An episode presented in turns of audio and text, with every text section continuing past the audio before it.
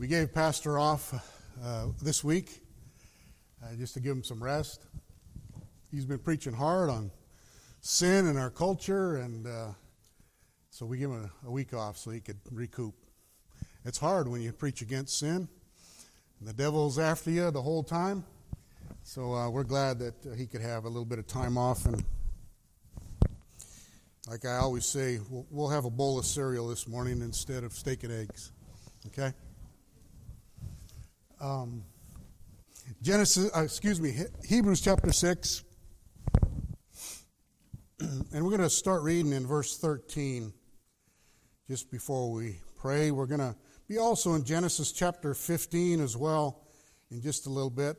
but those are the two passages we'll be going back and forth uh, this morning. Beginning in verse 13. excuse me. Um, I'm getting ahead of myself here. Let's turn to Genesis chapter 15, but keep your finger in Hebrews chapter 6.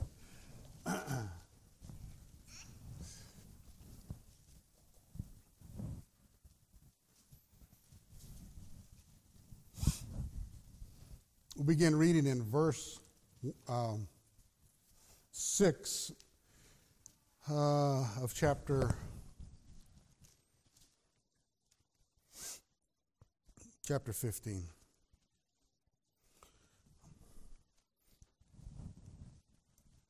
Well, to tell you the truth, I'm having problems with my little iPad this morning. And um, it's what you get for relying on electronics, right? We'll begin reading in verse 1 of Genesis chapter 15. After these things, the word of the Lord came to Abram in a vision, saying, Do not fear, Abram. I am a shield to you. Your reward shall be very great. I love the way the old King James puts it your exceeding great reward, speaking of himself. Abram said, O Lord, what will you give me since I am childless and the heir of my house is Eliezer of Damascus? And Abram said, Since you have given no since you have given no offspring to me, one born in my house would be my heir. Then behold, the word of the Lord came to him, saying, This man will not be your heir, but one who will come forth from your own body. He shall be your heir. And he took him outside and said, Now look toward heavens, the heavens, and count the stars, if you're able to count them. And he said to him, So shall your descendants be. Then he believed in the Lord, and he reckoned it to him as righteousness. Let's bow for a word of prayer. Our Father, we do come this morning uh, seeking your help, Lord. We need you. I need you. I pray that the Spirit of God would come and bring his word to our hearts. Lord, my words mean nothing, but your word is everything. And so we ask the Lord, the Holy Spirit would come and bring his word to our hearts. We pray in Jesus' name. Amen. In Genesis 15, Abram made a complaint before God concerning the childlessness in which he and his wife Sarah continued in. They were anxious, they were disappointed, life was getting on, and we would imagine that this probably became a matter of trouble in their home. Um, there was probably argument over this from time to time. We know for sure that Sarah was frustrated and weary over her barrenness. As you read the story, this was a touchy subject, as we can imagine, in the home. Abram's, Abraham may have not always uh, had a happy home. there was still no heir, no son, as God had promised, and waiting is always a difficult task. I think that's one of the most difficult tasks we have in life is waiting, especially at the DMV. But waiting is a hard task, and waiting upon the Lord. And so in chapter 15, Abram asked God about this steward of his, Eliezer of Damascus, making the point that even one who was born in his household could be considered an heir of the family, but this is not what God wanted. And he says in verse 4 Then behold, the word of the Lord came to him, saying, This man will not be your heir, but one who will come forth from your own body, he shall be your heir. Then God goes on to promise Abraham that he would be the father of so many people that they could not be numbered. It's like he's promising me a son. Now he's upping the ante, for lack of a better term. Sorry for that. But the Lord even comes forth with even more, uh, if you will, in human terms. I speak as a man, like Paul says. Crazy idea. He says this there's going to be so many people that you can't even number them. A number so vast that God uses the illustration of the night sky as a visual that Abraham could actually see and understand the magnitude of the promise. So he brought Abraham outside and promised him in verse 5, let's read, Look now toward heaven and count the stars, if you're able to number them. And he said to him, So shall your descendants be. In that moment, look at what transpired in Abram's heart and mind. Verse 6. And he believed in the Lord and he reckoned it or accounted it to him for righteousness. Abraham believed God, and because of his belief, God made him righteous. God considered Abraham a righteous man. In Romans chapter 4, explains that counting as uh, it says that he's counted him as justified, as the picture of Jesus Christ, justifying his people. Fast forward now a few decades, and turn to Genesis chapter 22. Genesis chapter 22, we'll just read a few verses there.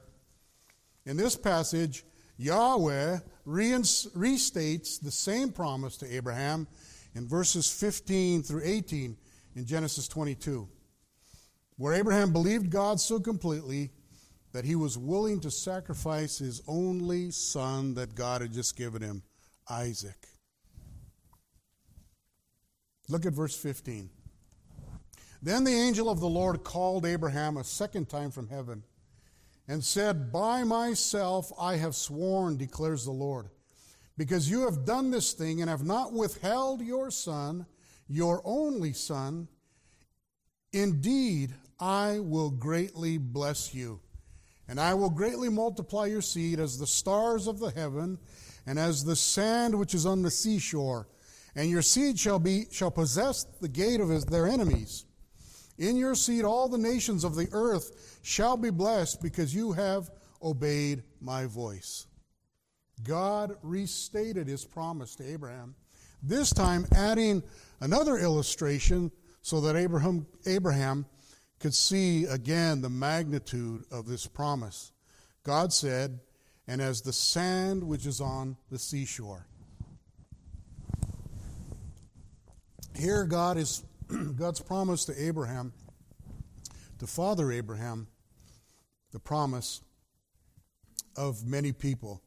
This promise was the Old Testament example and illustration, as the writer of Hebrew calls it, the pattern of the promise to all of God's people made in Christ by his sacrifice and atonement on our behalf.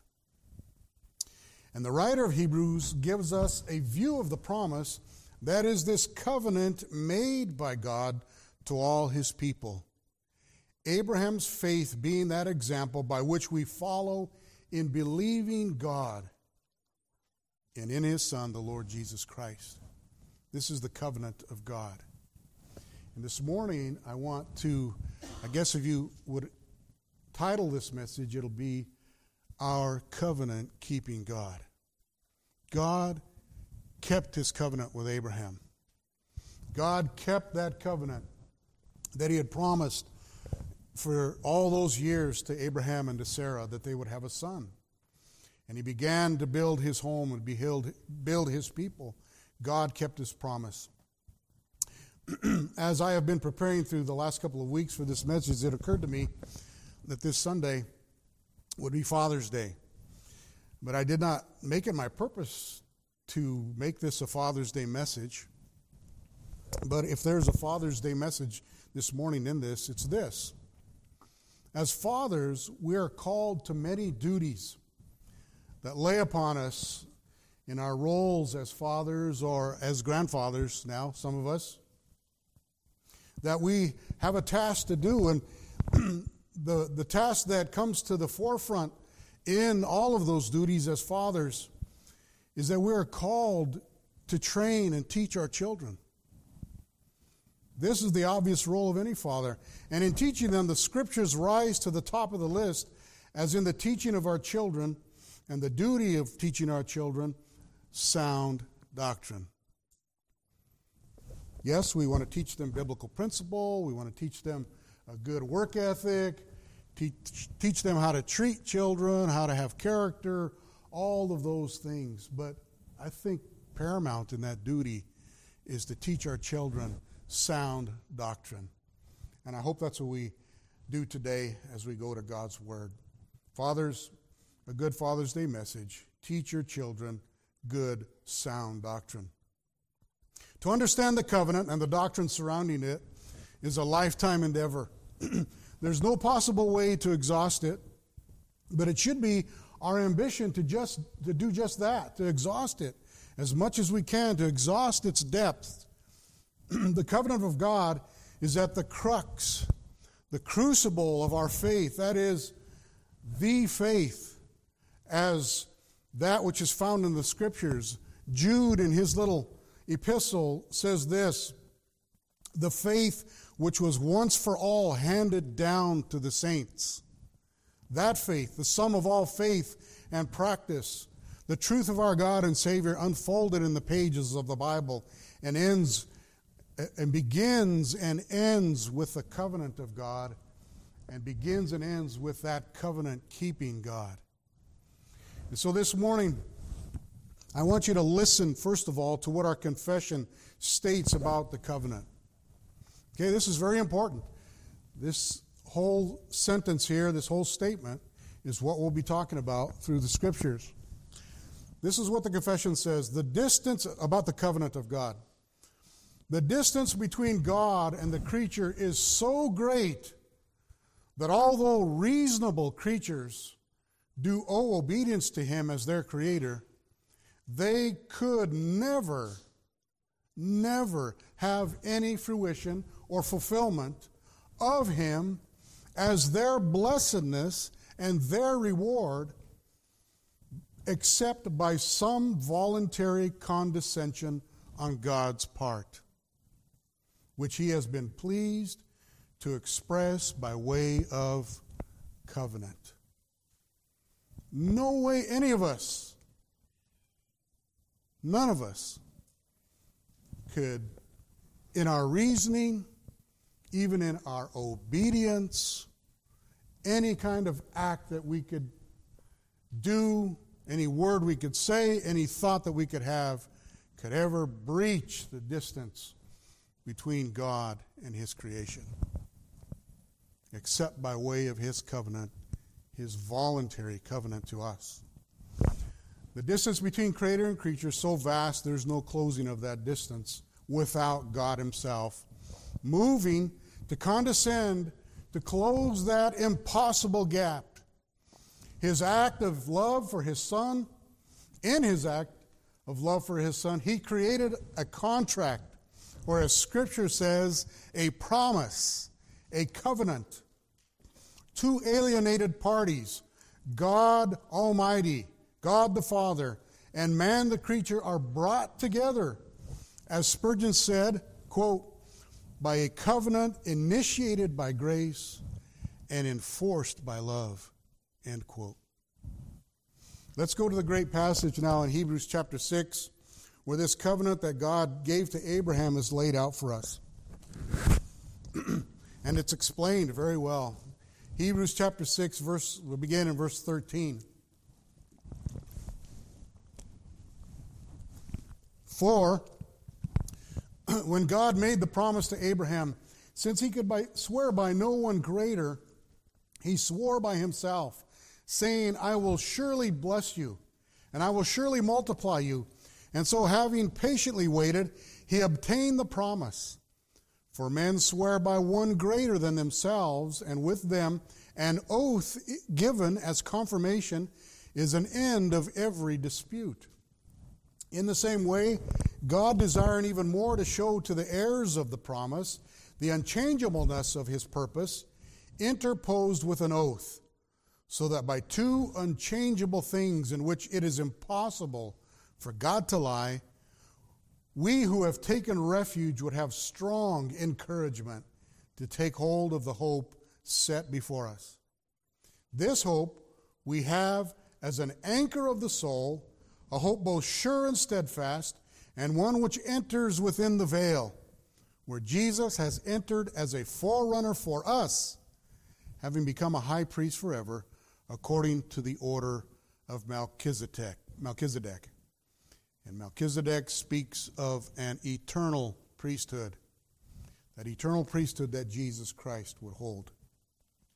One of the first aspects of this covenant we see is what our confession states God, number one, God is the initiator of that promise or of that co- covenant. Look what it says in verse 13. For when God made the promise to Abraham, this was God's plan. This was God's design. God is the creator, the author, the beginner. He is the beginner or designer of all things, and the covenant was conceived in His great mind. Yahweh, the, the great I am of Exodus chapter 3, is the great cause of all things. Everything else is the effect of that cause. The statement in our confession that I read earlier explains to us what the, the numerous proof texts in the scriptures tell us plainly that the covenant is all about the transcendent God condescending to his creation to bring them back into a right relationship with him. Turn to Psalm 113, if you will, quickly. Psalm 113. Great passage on the Lord. Verse 5 says, We'll read through verse 8. Who is like the Lord our God, who is enthroned on high, who humbles himself to behold the things that are in heaven and in earth? He humbles himself. That's condescension. He raises the poor from the dust and lifts the needy from the ash heap to make them sit with princes and with the princes of his people. God humbles himself to condescend to bring a covenant. Turn to Isaiah chapter 40. We're going to turn to a few passages here. Isaiah chapter 40. We'll start reading in verse 13.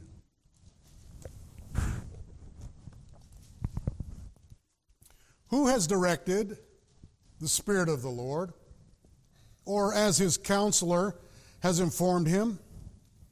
With whom did he consult? And who gave him understanding? Who taught him in the path of justice and taught him knowledge and informed him of the way of understanding? Behold, of course, those questions are rhetorical. Nobody has, of course. Behold, the nations are like a drop from a bucket and are regarded as a speck of dust on a scale.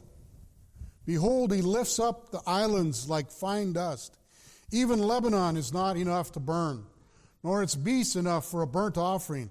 All the nations are as nothing before him. They are regarded by him as less than nothing and meaningless. What the prophet is trying to get across to these people here is that God is a being of such magnitude and of such incomprehension that all of these things, as we see great, nations. We think the nations are so mighty and so great. I mean, uh, for years as a, as a lad, I always thought that the United States was the best nation, it was, of course. I always thought the United States was always the best, the biggest, and the most powerful. And I remember as a little boy studying history, and the nations were a mighty thing to me. History was a great teacher for me, and I loved history. I still do. But God calls them like a, a little dust on the scale. we don't bother with the dust on the scale, right? We put the weights on it to get a just and right measurement, but the nations are not even measurable compared to God. Like dust, like a drop in the bucket. It says here if you're to line up all the trees uh, that were in Lebanon and all of the animals from that vast forest, they aren't enough. They're insufficient to sacrifice in worship to this God. The Almighty is beyond our comprehension, yet the psalmist says that God humbles himself to look over these things in heaven and in earth. We're reading Divine Providence by Stephen Charnock in our men's prayer meeting on Saturday mornings. And yesterday was just uh, such a blessed time as we read about these, uh, these things of the Lord and His providence. all of, he's over all of creation.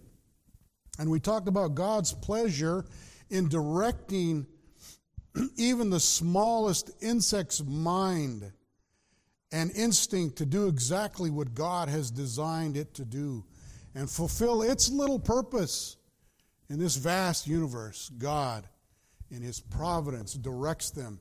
In His design, gives them fulfillment of that direction, the tiniest little bug, for His glory and for His will to be done. God is incomprehensible. Turn to Acts chapter 17. Dr. Luke makes a statement that encom- encompasses what Isaiah is saying, but he, he says it in a very simple and uh, straightforward way. Actually, Luke is quoting Paul. Paul is speaking here to the Greeks in chapter 17 near the great Parthenon in Athens. Paul gives a description of the unknown God in verse 21. Let's begin reading. Now, all the Athenians and the strangers visiting there used to spend their time in nothing other than telling or hearing something new. So Paul stood in the midst of the Areopagus and said, Men of Athens, I observe that you are very religious in all respects. For while I was passing through and examining the objects of your worship, I also found an altar with this inscription To an unknown God. Therefore, what you worship in ignorance, this I proclaim to you. The God who made the world and all things in it, since he is Lord of heaven and earth, does not dwell in temples made with hands, nor is he served by human hands, as though he needed anything, since he himself gives to all people life and breath and all things. How many of you have ever been to Athens to see the Parthenon? Nobody? Well, we've seen it in pictures, right? That thing's massive. And it's in ruins. Can you imagine the beauty of that temple and and the uh, majesty of it. It was a massive thing. It was a creation that man thought was such a great thing that he would give to his God. Paul tells him here plainly that unknown God is more important than all of these other gods. He is the one that gives life and breath and all things to the world in heaven and in earth. But he doesn't dwell in temples made with the men, uh, men's of the hands of men nor is he served by human hands as though he needed anything, since he gives to all people life and breath and all things. They worship an unknown God ignorantly because the distance between the Creator and the creature is so vast. There is no closing of that distance, even with the massive Parthenon that they had built. There was no closing of that gap. God had to voluntarily bring himself down so that we might have peace with him and mercy from him. For when God, going back to Hebrews chapter 13, verse 13 says, For when God made the promise to Abraham, since he could swear by no one greater, he swore by himself, saying, Surely I will bless you and will surely multiply you. Thank the Lord that he sought Abraham out. He didn't leave it up to Abraham to seek God out. Thank the Lord that he pursues his people. He comes after us. That is a blessing, folks. I hope you understand and can comprehend. We can never come to the end of ourselves unless the Holy Spirit comes and opens our eyes in regeneration to give us faith and repentance. God's commitment or oath was to himself, it said there in the last part of that, in the first part of that verse 13. He could swear by no greater. God made that covenant to Abraham, so he swore by himself. Let's go back and look at that passage in chapter 15 of Genesis. Genesis chapter 15, we'll take up again in verse 7.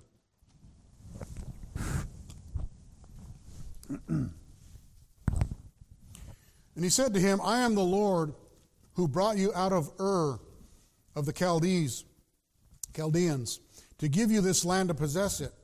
He said, O Lord, how may I know that I will possess it? So he said to him, Bring me a three year old heifer, and a three year old female goat, and three year old ram, a turtle dove, and a young pigeon. And he brought all these to him and cut them in two, and laid each half opposite to the other, but he did not cut the birds. The birds of prey came down upon the carcasses, and Abraham had to drive them away. Now, when the sun was going down, this is where God makes his covenant. The sun was going down, a deep sleep fell upon Abram. So, first of all, we know Abraham's out of it. He's gone. He's already asleep. God puts him into a deep sleep. And behold, terror and a great darkness fell upon him. God said to Abram, Know for certain that your descendants will be strangers in a land that is not theirs, where they will be enslaved and oppressed for 400 years. but I will also judge that nation they serve, and afterward they will come out with many possessions. As for you, you shall go to your fathers in peace. You will be buried at a good old age. Then in the fourth generation they will return here, for the iniquity of the Amorite is not yet complete. And it came about when the sun had set that it was very dark. And behold, there appeared a smoking oven and a flaming torch which passed between those pieces. On that day the Lord made a covenant with Abram, saying, To your descendants I have given this land, and from the river of Egypt as far as the great river, the river Euphrates.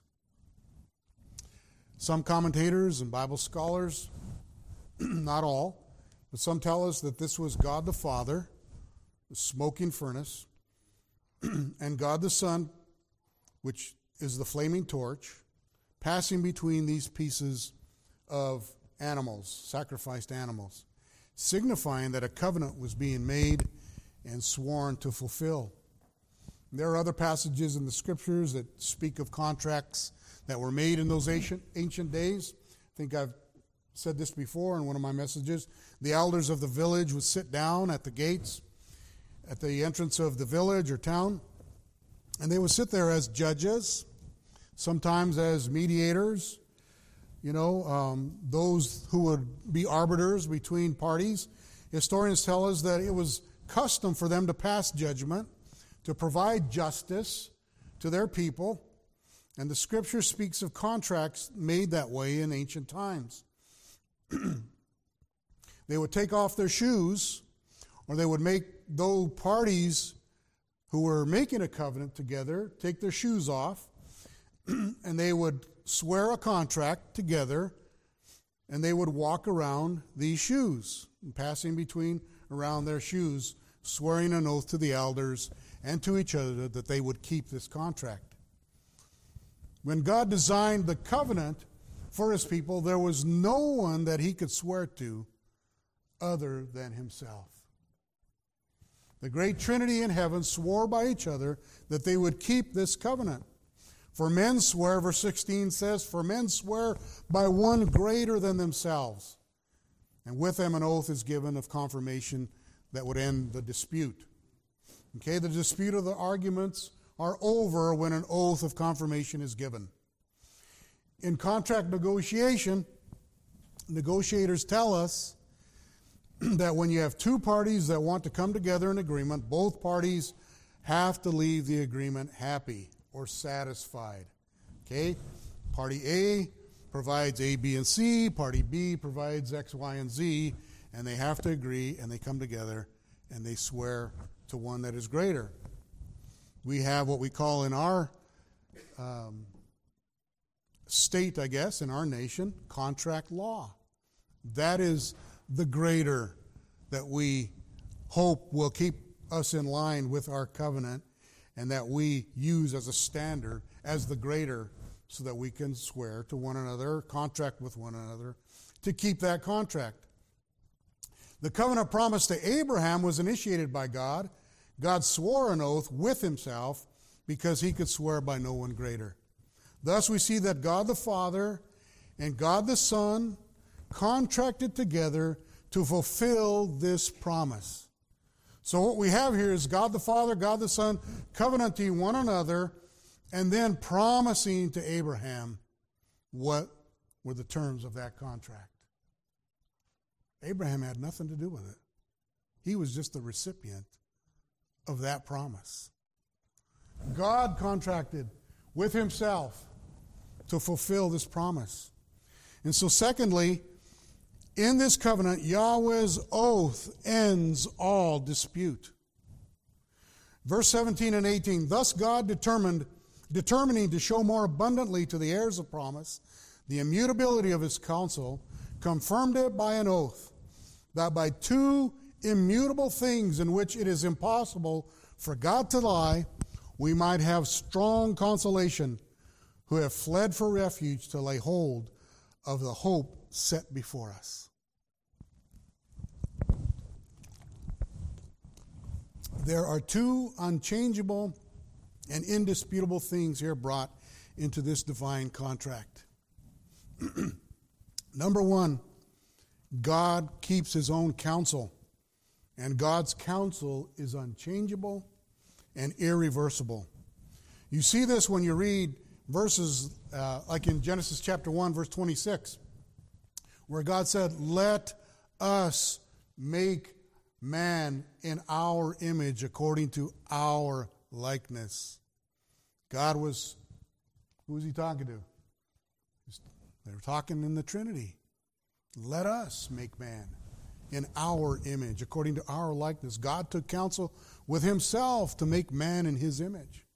Ephesians 1 11 says this In him also we have obtained an inheritance, being predestinated according to the purpose of him who works all things how? According to the counsel of his will. Not our will, his will. The verse here tells us that God works all things, everything, according to his own will. God takes counsel with himself, and the writer of Hebrews tells us that this counsel is unchangeable. It is unchangeable as he himself is unchangeable.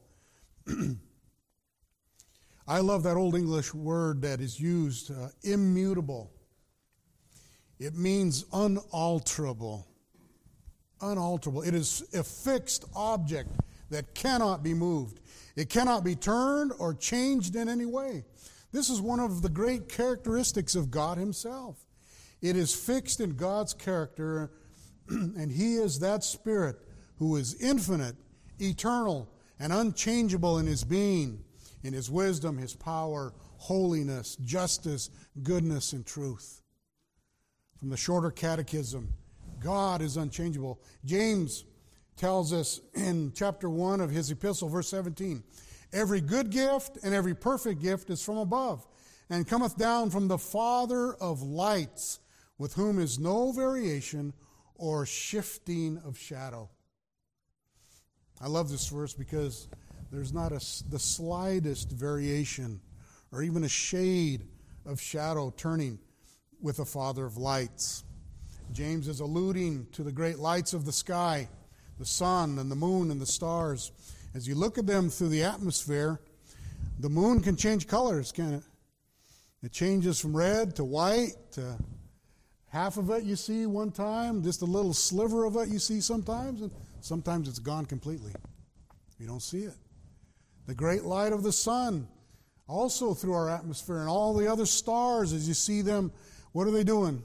Twinkling in the sky. Our atmosphere changes their, how you see them constantly. There's not even a shadow of diminishing God's brightness. He cannot fluctuate in any way. There's no change. Thus his counsel stands, and as the writer of Hebrews says, in which it is impossible for God to lie. Number one, God keeps his own counsel. That counsel is unchangeable. And secondly, God promises with a confirming oath. The passage says just exactly that.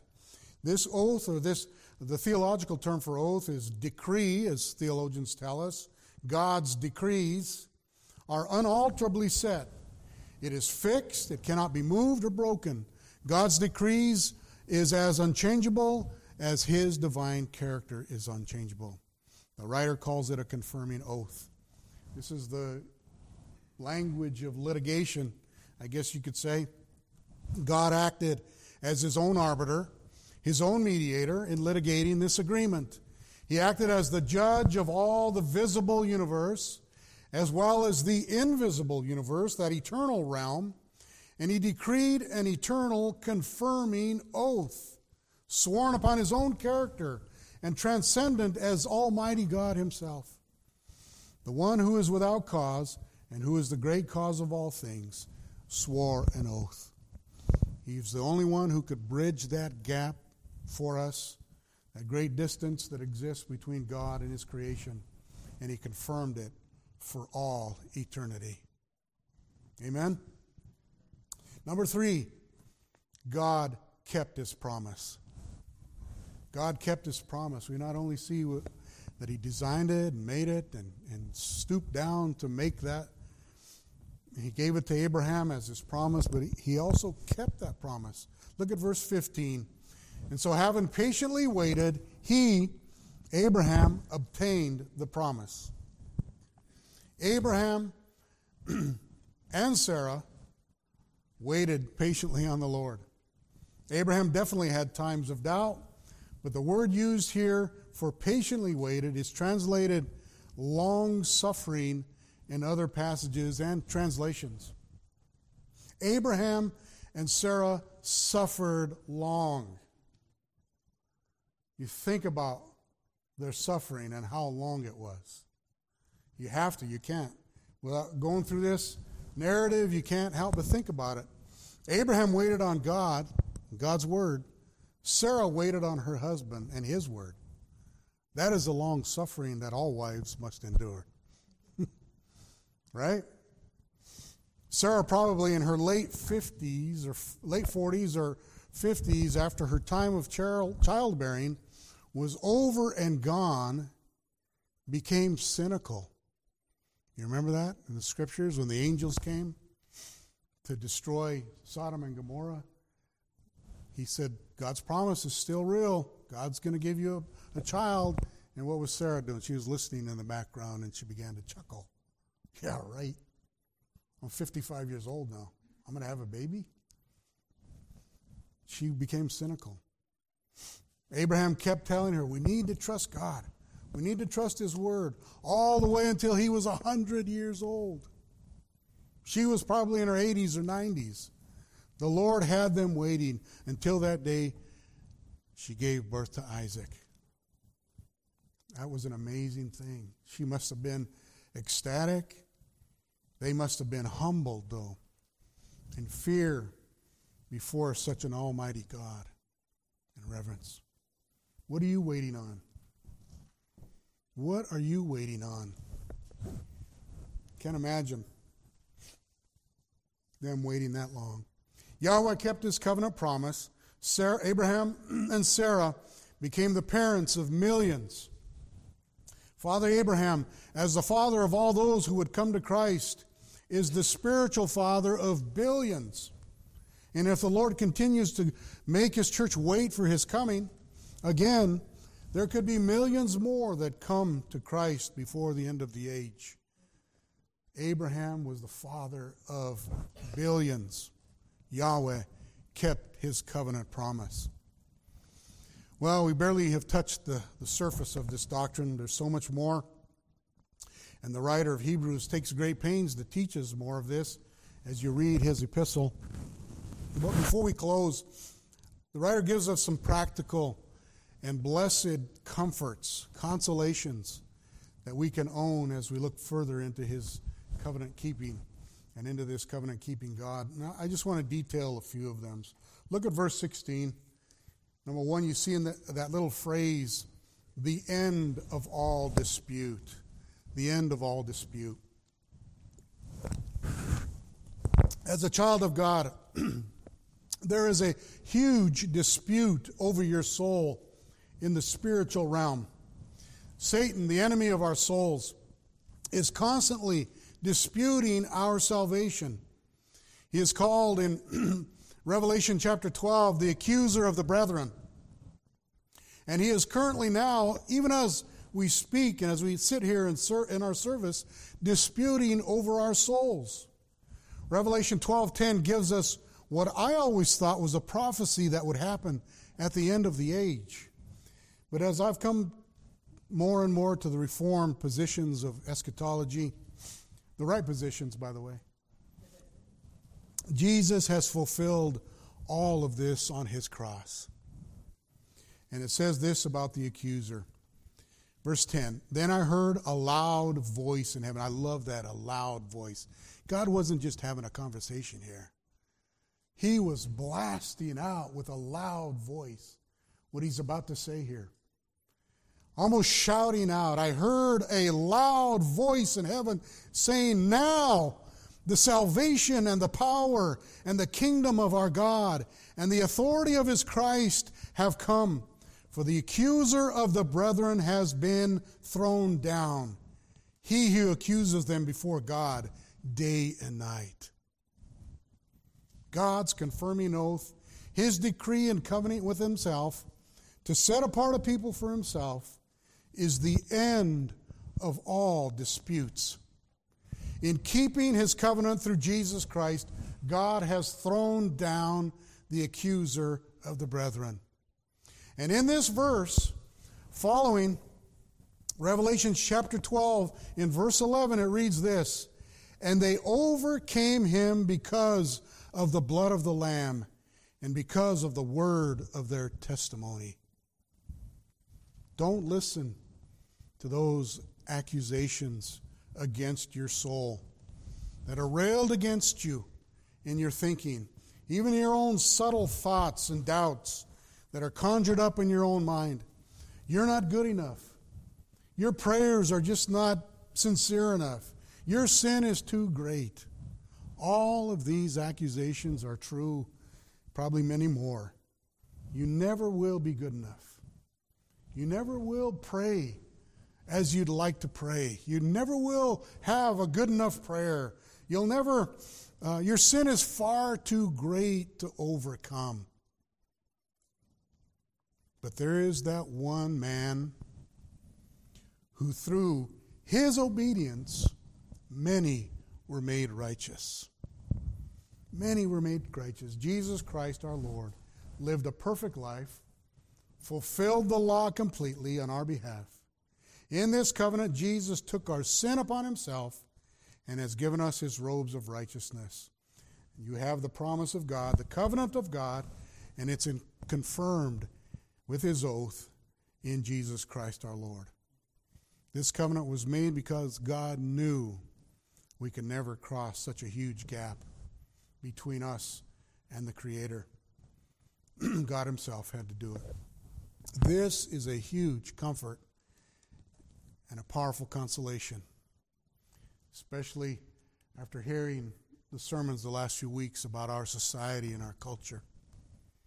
This is a blessed consolation.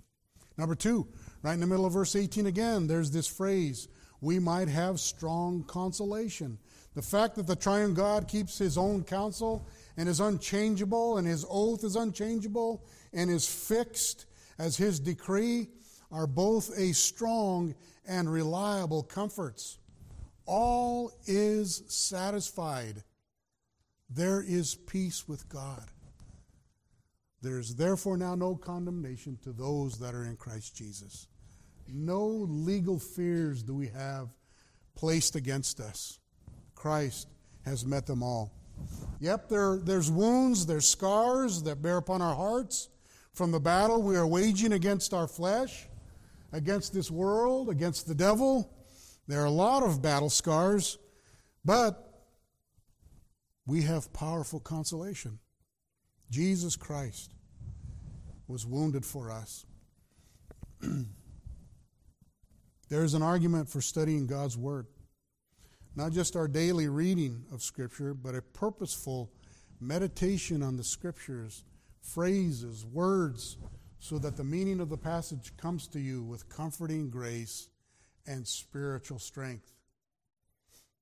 Just reading through the Bible every year is not enough.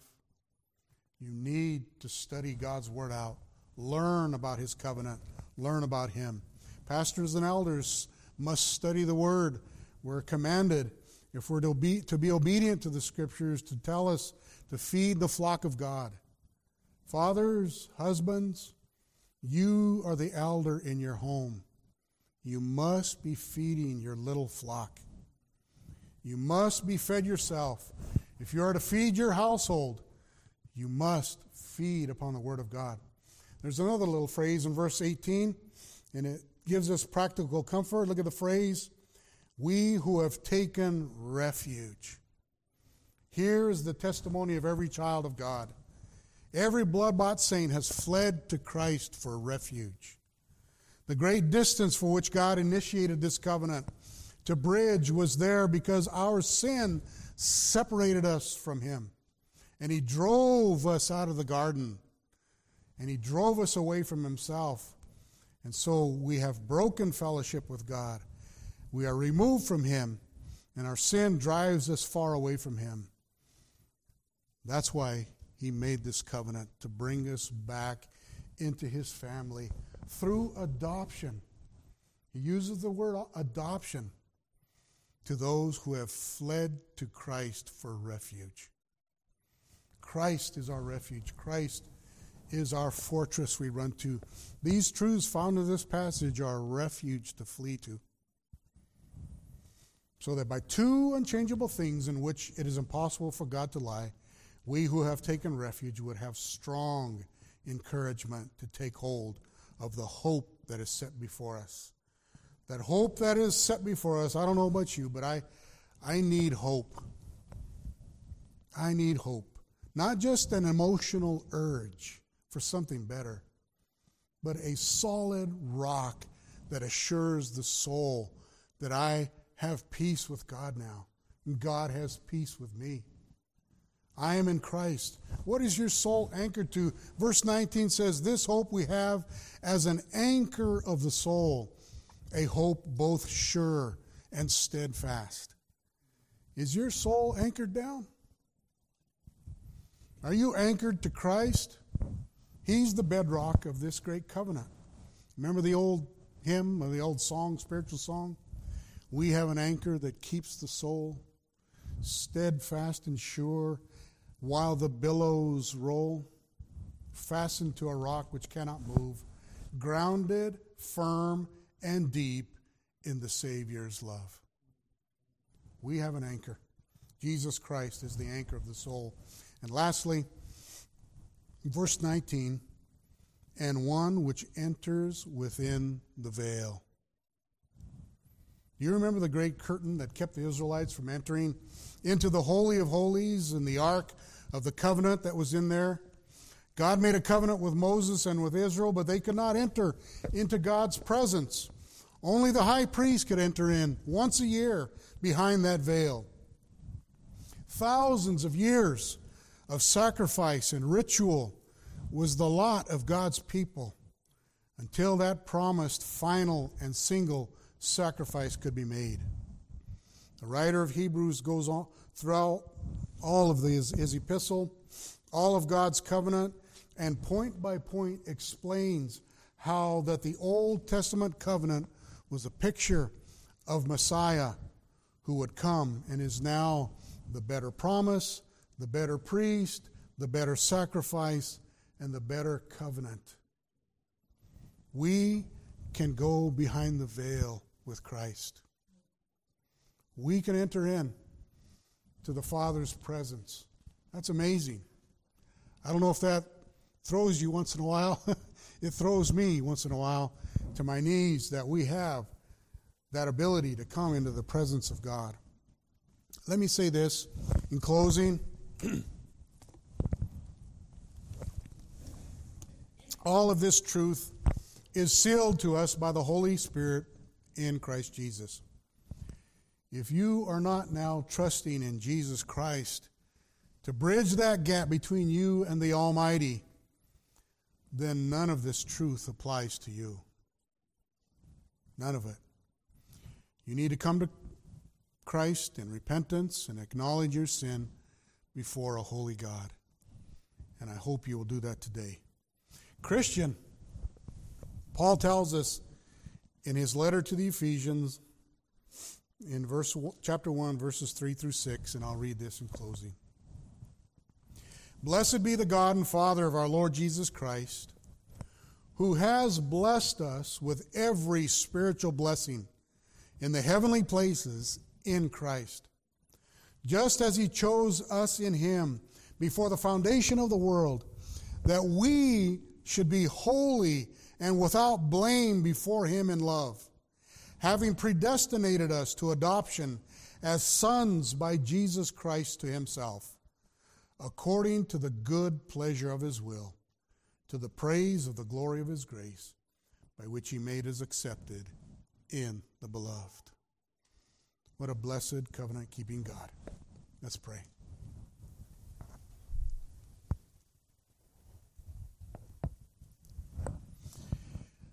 Our Father, we're humbled by your word. We're humbled by the truth of our covenant keeping God. And Father, we have to just stop and, and praise you and thank you and glorify your name, Father, as a people, as a congregation. Lord, we thank you for saving us and keeping us. Thank you, Lord, that you reached down to us in mercy that, Father, even though we thought in our own stubborn wills that we could run to you and find you, Lord, we know that usually it ends up with gigantic temples and altars and icons and all kinds of other stuff that mean nothing to you. For you are not worshiped with men's hands. Lord, we thank you that you've given us Christ. And that in Christ we are brought into that family, the family of God, and we are accepted in the beloved. Lord, it's because of your great covenant with us. And we thank you for that. Lord, drive this truth deep into our hearts, we pray in Jesus' name. Amen.